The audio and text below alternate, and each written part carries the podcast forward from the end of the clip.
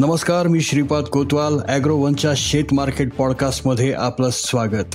आपण ऐकताय market bulletin, ज्यात असतात शेतमालाच्या मार्केटवर परिणाम करणाऱ्या राज्यातील आणि देशातील महत्त्वाच्या घडामोडी.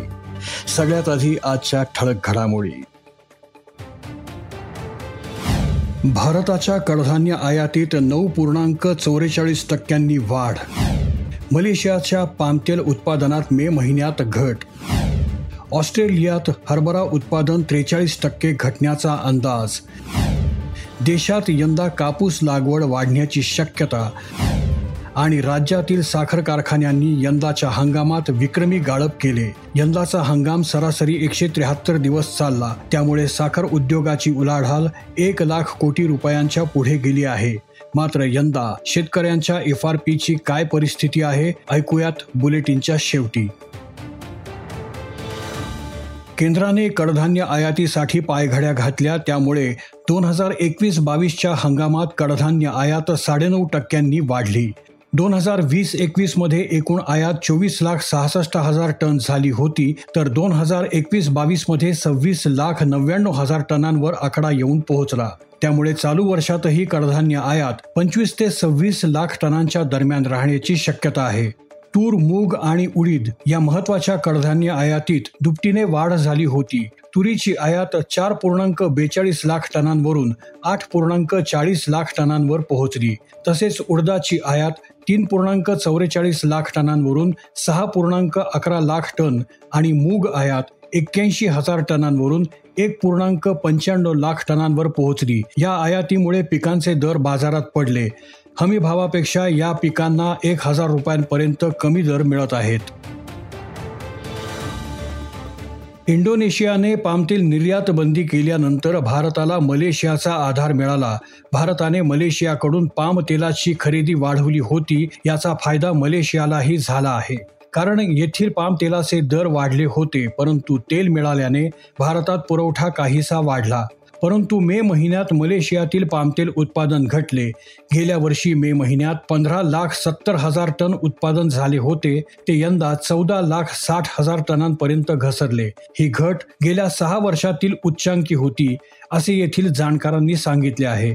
सध्या पामतेलाचे दर तेजीत आहेत. अशा परिस्थितीत येथे उत्पादन घटल्याने दरात पुन्हा सुधारणा होण्याची शक्यता व्यक्त होत आहे. असे झाल्यास भारतातही खाद्यतेलांच्या दरात वाढ होण्याची शक्यता आहे.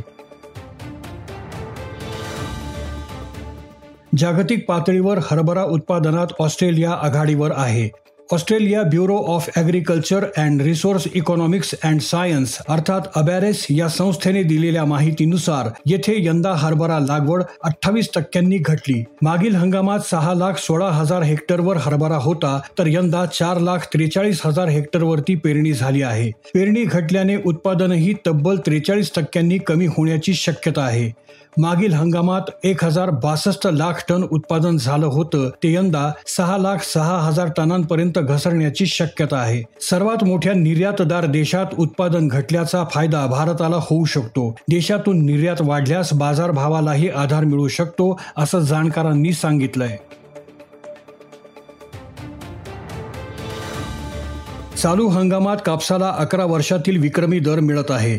देशभरात सध्या कापसाला 10,000 ते 13,000 रुपयांच्या दरम्यान भाव मिळत आहे. कापसाला चांगला दर मिळाल्याने इतर पिकांकडील शेतकरी कापसाकडे वळत आहेत. विशेषतः शेतकरी कडधान्य लागवड कमी करून कपाशीला प्राधान्य देत आहेत. मध्य प्रदेश, उत्तर प्रदेश, कर्नाटक आदी राज्यात कापूस लागवड वाढण्याची शक्यता व्यक्त केली जात आहे. खरीपातील कापूस लागवड हंगाम आत्ताच सुरू झाला आहे. त्यात कापूस लागवडीचे क्षेत्र वाढल्याचे त्या त्या राज्यातील कृषी विभागाने स्पष्ट केलं आहे.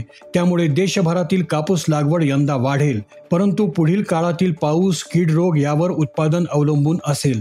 यंदाच्या हंगामातही कापसाला चांगला दर मिळू शकतो, असा अंदाज जाणकार व्यक्त करत आहेत. राज्यातील साखर कारखान्यांनी यंदाच्या हंगामात विक्रमी गाळप केलं. यंदाचा हंगाम सरासरी 173 दिवस चालला, त्यामुळे साखर उद्योगाची उलाढाल 1,00,000 कोटी रुपयांच्या पुढे गेली आहे. त्यातून शेतकऱ्यांना एफआरपी पोटी 42,000 कोटी रुपये मिळणार आहेत. यंदा 200 साखर कारखान्यांनी एकूण 1,320 लाख टन ऊसाचे गाळप केले. त्यातून 137 लाख टन साखर उत्पादन झाले. राज्याचा सरासरी साखर उतारा 10.40% राहिला. जास्तीत जास्त गाळप 240 दिवस तर किमान गाळप 36 दिवस चालले. यंदा 24.75 लाख टन ऊस गाळप करीत माढा येथील विठ्ठलराव शिंदे कारखान्याने सर्वाधिक ऊस गाळप करण्याचा मान मिळवला. राज्यात वर्षाला इथेनॉल तयार करण्याची क्षमता आता 264 कोटी लिटर्सपर्यंत पोहोचली आहे. सहकारी तसेच खाजगी साखर कारखान्यांनीही नवे आसवनी प्रकल्प उभारलेत किंवा विस्तारीकरण केले आहेत. कारखान्यांनी इथेनॉल पुरवताच 21 दिवसात तेल कंपन्यांकडून पेमेंट होते. एकूण इथेनॉल प्रकल्प 112 असून निर्मिती 206 कोटी लिटर्सपर्यंत झाली आहे. कारखान्यांनी यंदा इथेनॉलमध्ये 9,000 कोटींची उलाढाल केली. सहविजेत 6,000 कोटींची तर मद्य निर्मितीतून 12,000 कोटींची उलाढाल केली आहे.